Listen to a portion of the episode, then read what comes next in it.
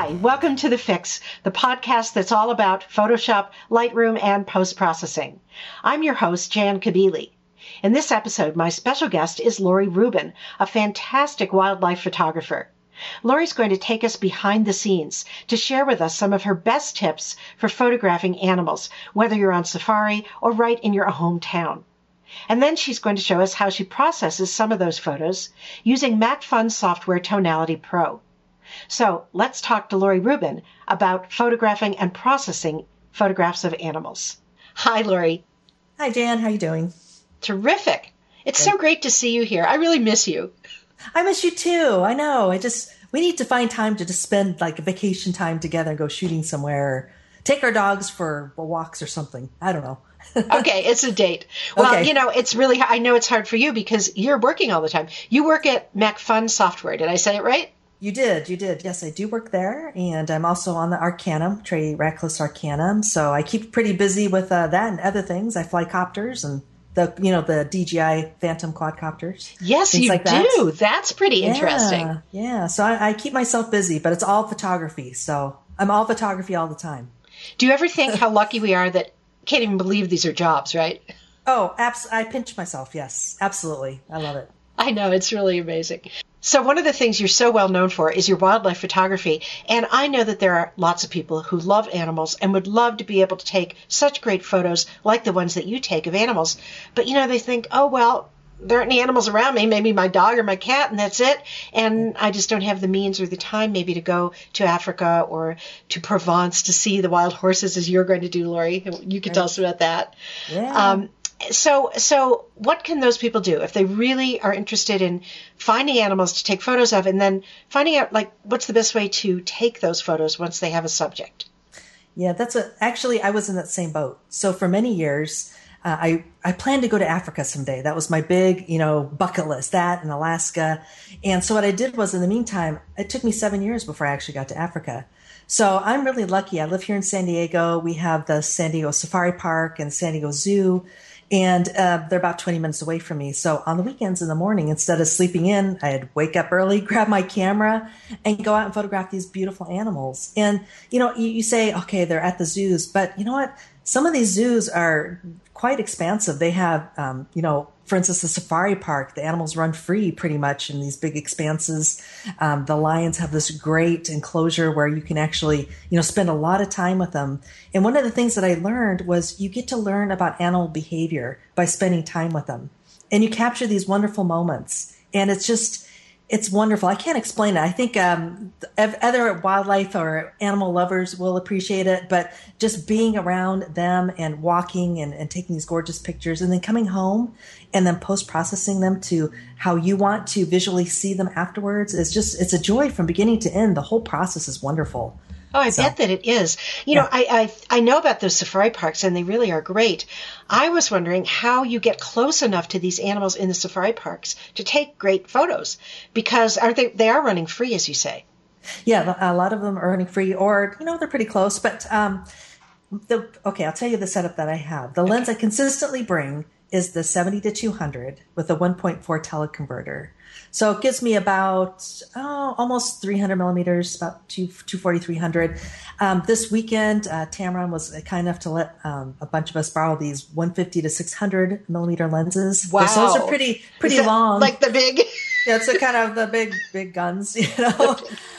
but uh, if you have a camera where you can crop in, I have got the uh, D800E Nikon, for instance. It's 36 megapixels, so I can crop in a bit. Mm. Uh, that also helps. But uh, for the zoos, for the most part, you're not too far away. And if you are, I mean, there's nothing wrong with getting that wide angle perspective and telling the story of where they're at, um, and then kind of closing in with some of your longer lenses. But that's consistently the one that I use, and I recommend 70 to 200.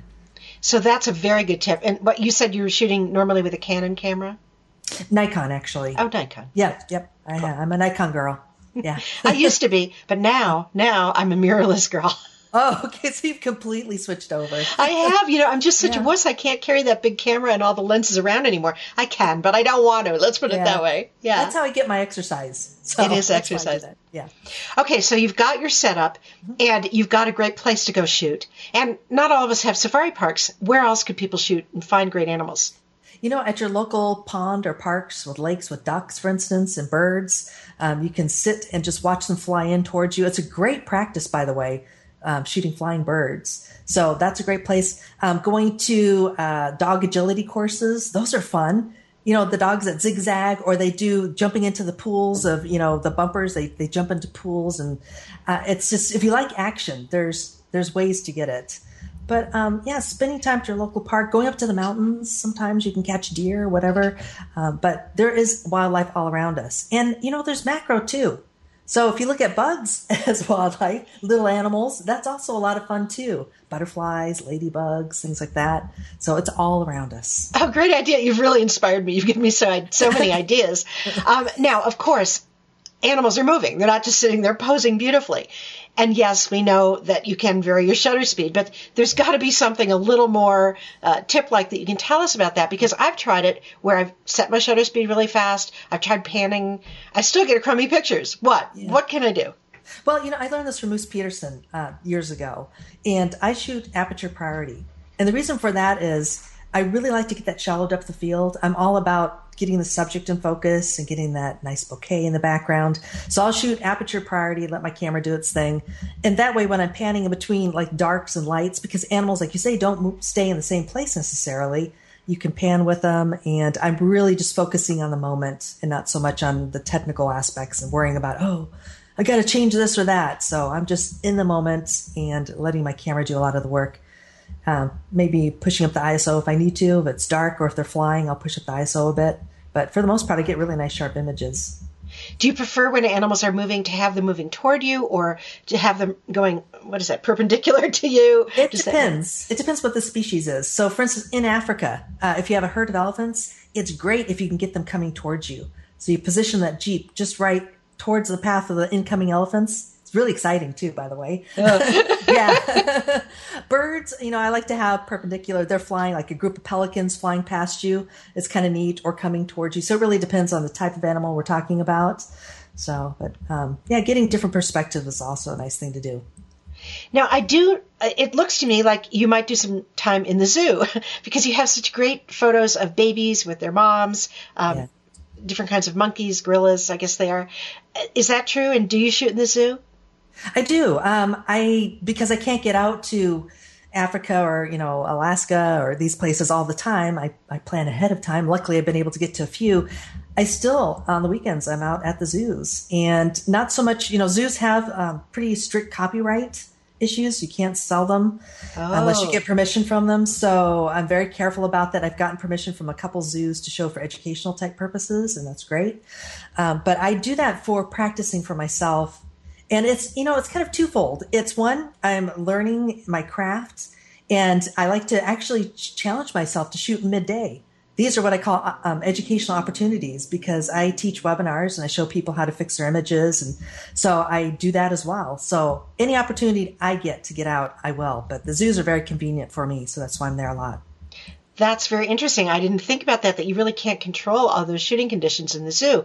Um, for example, um, you have, you know, the animals unfortunately are separated from us um, by glass or by cages. What do you do about that? The environmental factors in the zoo. Yeah, that's it, this is interesting, Jan. I'll tell you an example. Um, there's, for instance, this lion uh, exhibit. There's glass on one side, and then on the other side, it's very open, and you can shoot through nothing. I mean, you kind of have nice access. But some of the most wonderful opportunities are actually behind glass, and a lot of photographers don't like to shoot through glass or they're afraid to but you can actually get some really great images. The key to that is getting your, your lens right up against the glass and make sure there's no reflections. And when I go shooting at the zoos, for instance, I'll wear black. So I'm not getting my reflection in the background. I can actually shield myself, you know? so I do that. I use my hands sometimes to cover. Uh, and, and, of course I have my lens hood on there, but you can shoot through glass. And then with post processing, because you get a kind of a, a green tint, you can use a white neutralizer, get rid of some of that, you know, color tint, and then it looks perfectly natural and nobody would never know that you're shooting through glass. That's great. And I'm assuming you shoot raw, correct? I do. Yes, absolutely. So yeah. the white balance doesn't really matter and, and you can make it whatever you want it to be later. That's, absolutely. And mm-hmm. then when you say you get right up against the glass, you mentioned you have a lens hood on. So you're pressing the edge of the lens hood yes. right on the glass. Yep. And why is it important? Why? Uh, it's pretty obvious, but why is yes. it important to have the lens okay. hood?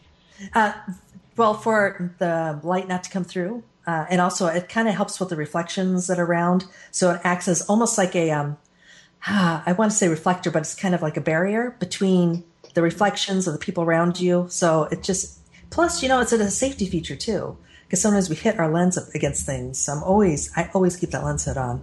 So that's a Good nice point. feature. Yeah. You know, there are some, uh, there are rubber lens hoods and then there are the, I guess they're metal or plastic. Which do you prefer and why? Well, you know, uh, I love the the plastic ones that kind of bellow out. I know that Don Gale, one of my mentors, always used one, and that was great because you could press it right against the glass. I need to get one of those, but uh, I just use a traditional lens hood that comes with my my lens, and it works just fine. I've I've learned to use it well, so I don't even think about it anymore. That's great. Great. Any other tips about shooting in a zoo environment that you would give people? You know, um, go first thing in the morning. That is my number one tip.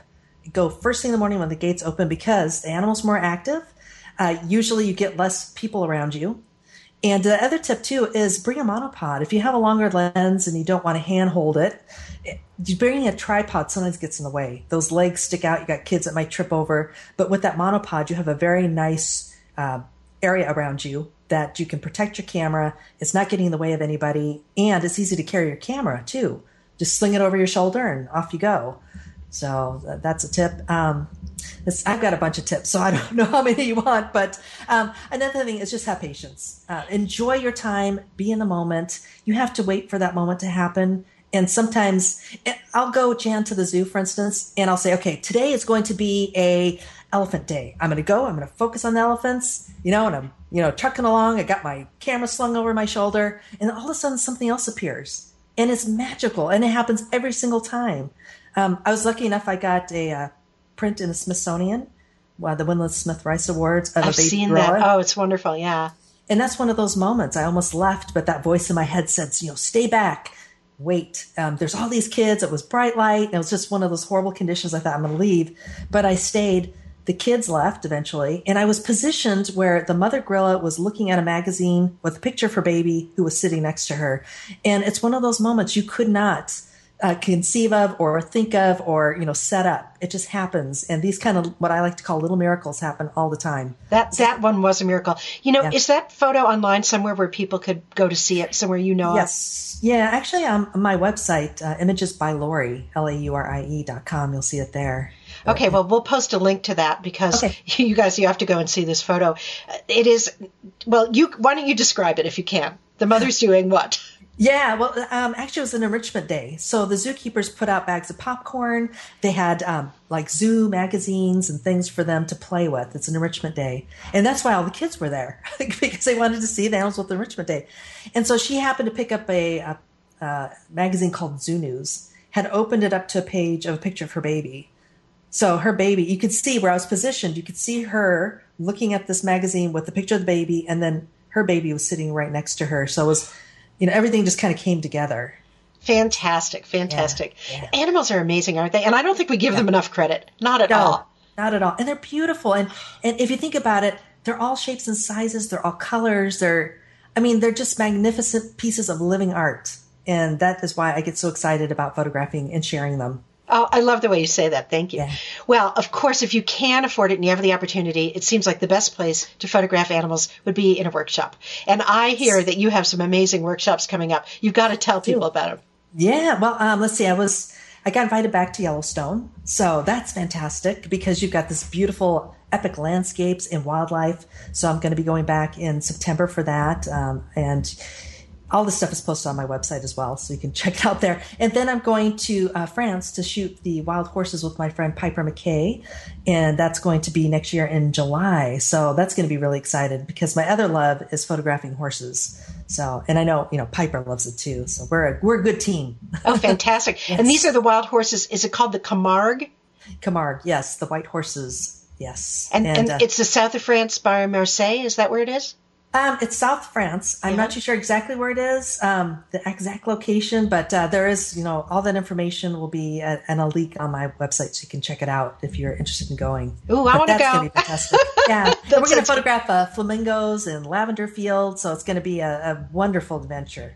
absolutely fantastic. Yeah. I've had the good fortune to be there, and it is an amazing part of the world. It's really, really nice. Yeah, great, Yeah. good. So once you've got all these amazing photos, then Yes. you're going to bring them home, and now you have a lot of work to do, right? You do, yes. Uh, first of all, you got to sort through them, right? And I use Lightroom to go through, sort, and flag the ones that I want to work on. Um, generally, I bring home probably about 800 photos um, in a setting, and I'll go through real quickly because I can immediately see which ones, what I call wow photos, where I start sorting through and I go, okay, I want that one. So I just flag them, and usually I come up with five, and then I'll start working on them. And I post every single morning. First thing when I wake up, edit a photo, post it on social media, and I've it's become a habit. And I do this because it takes my emotional ties away from my image, and I can see what people like. oh, So- you're, that's wonderful. You're so disciplined too. Very good. You Yeah, get a it's a gold star. okay. so that means everybody should be following you on social media. Mostly on Google Plus, is that right? uh, Facebook, Google Plus, 500px. I'm on Ello now. Um, yeah. Oh, you're everywhere. That's great. That's good. Yeah. Now, um, you promised uh, ahead of time that you would be showing us how you do some creative conversions from color to black and white of some of your photos. And for that, you use what? Um, I use Tonality Pro. Uh, it's a great program that allows you to take color images and convert them to black and white uh, very creatively. So I think, you know, a lot of times we have these, you know, animal images, we don't know what to do with them.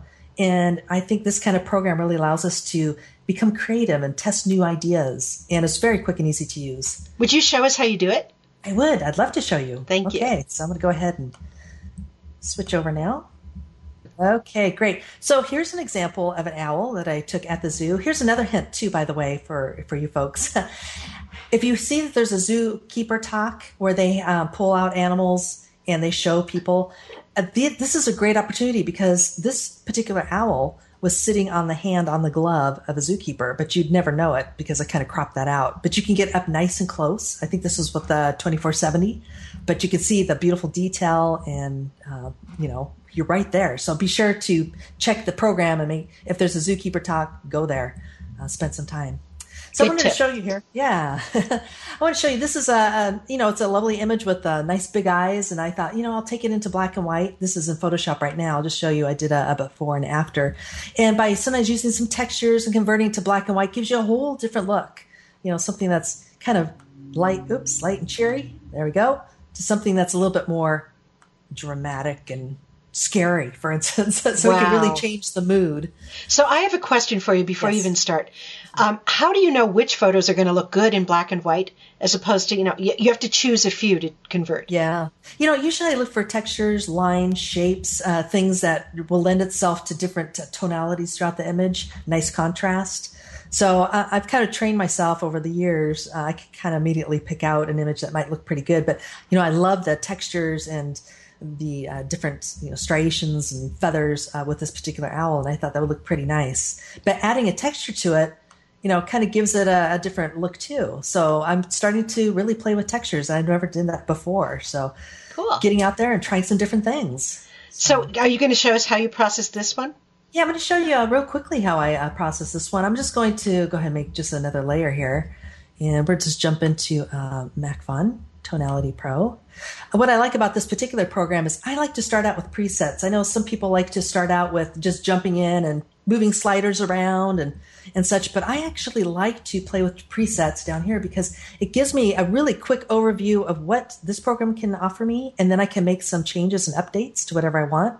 So you Could can I, see. could I interrupt you for just a moment? Yes. I think there are some viewers who may not know what Tonality Pro is. Maybe Okay. just can give, you know, a one minute overview of Yeah, where do you get uh, it, what it is. Sure, sure. Um, so, well, my title, I'm the education manager over at Macphun. So I um, teach webinars on how to do this. And Tonality is one of our programs that allows you to take color images and convert them to black and white.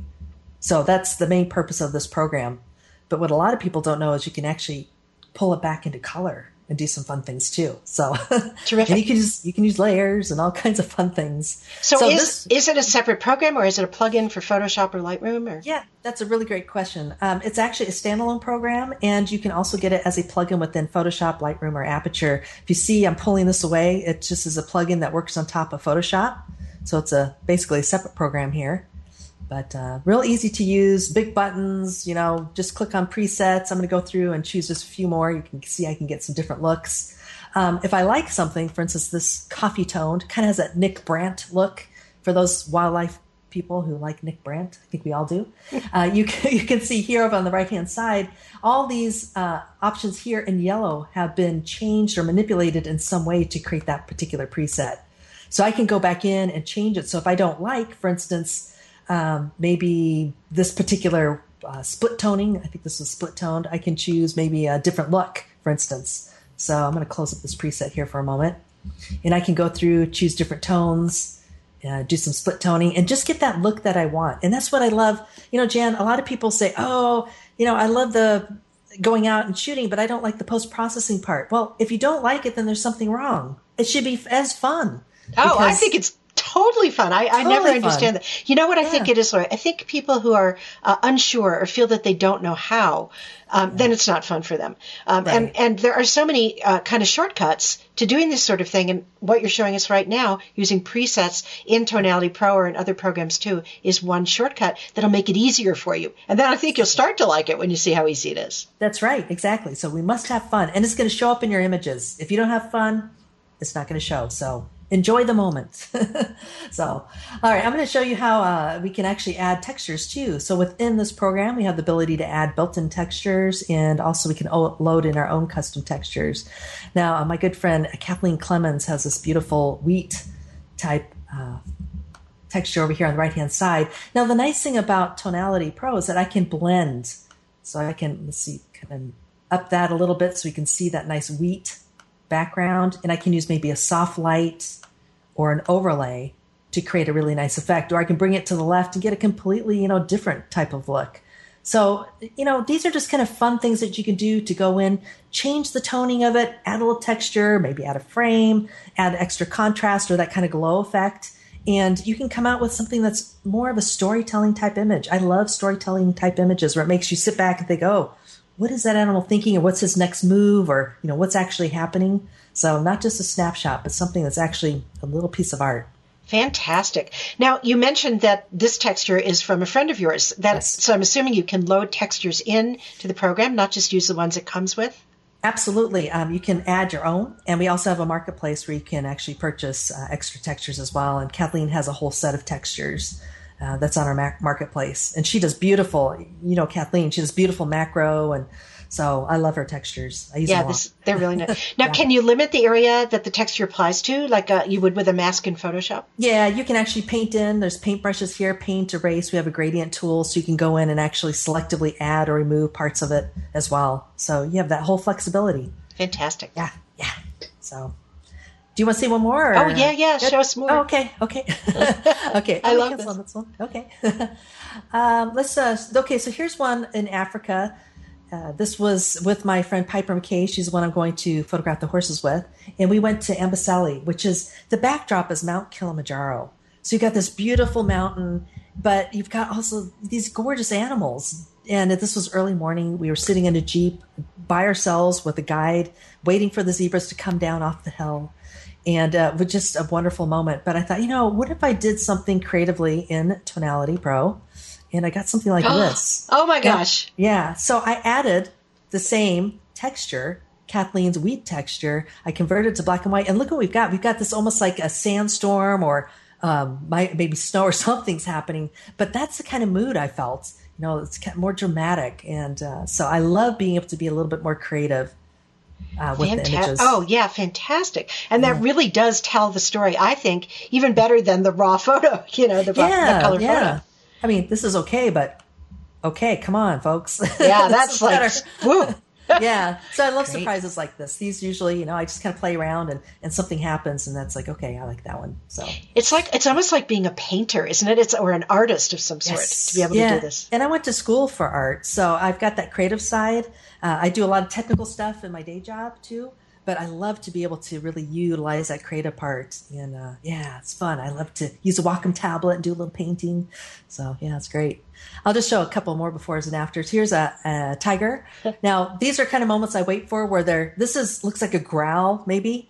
Uh, but she's actually about to yawn, um, and I just converted her to black and white, so it just looks more dramatic and powerful. Ooh. So those are kind of fun. Look at her tongue; you see all the texture in the tongue. Isn't that great? Yeah, yeah, nice textures. You wouldn't believe like a hippo let's talk about hippo texture on the nose. It's just amazing. You wouldn't believe it. and lions, they have apostrophes over their eyes. And these little things you just don't notice when you just when you're at the zoo and you're just looking at animals. But when you focus in and really get uptight, you see all these really wonderful things. Um, now, there's things that I can do also to fix my images. This is an example of shooting through glass. You get that green tint, it's horrible. Ugh, don't like it. This normally be a throwaway picture, but Jan, I don't throw away any of my photos now because I, I know, I know it's like I know either I can fix them now or maybe a year down the road somebody's going to come out with a solution to fix you know these things. So or at the very at the very worst, it's a good example you know of what not to do. Right? exactly, exactly. Educational opportunities save everything. so here's an example taking it into Tonality Pro. Um, now I've got this beautiful portrait, sepia look, and I love the highlights. So it's amazing with some of these images that you can really convert into nice pieces of art that normally be throwaways. Fantastic. So, yeah. But you know, this really makes the point, oh, sorry, this really makes the point that it is about being able to see. This isn't just a matter of technology and pressing buttons. I mean, uh, because I think there are a lot of people who would never be able to imagine that that original green bear could turn into that really fantastic portrait. And so yeah. lot, it, it is coming from you. It is not just the programs. And that's I think right. that that's really something important for people to remember yeah, definitely is a part of you that's coming out on the screen. So yeah. And I love can it. see I can see in your work that you love what you're doing and that makes all the difference. Love it. Yeah, I, I don't know where I'd be if I didn't have photography in my life. It is my life. So and I love sharing it with everybody too. So that's fun. Well, thank you so much for sharing it with us. We're really happy, happy, happy to have seen your photos, and I can't wait. And I, I will continue to follow you in social media so I can see more. Yay! Okay, thanks, Jan, for having me. Thank you. All right, bye-bye. Bye. Thanks for joining me, Jan Kabili, and my special guest, Laurie Rubin, for this episode of The Fix. If you'd like to see more episodes of The Fix and the other great photography podcasts on the TWIP network, then use the link below to head on over to thisweekinphoto.com. And while you're there, please subscribe to become a member so that you can become part of the great photography community that we're building on the TWIP network. And don't forget to tune in next week for another episode of The Fix.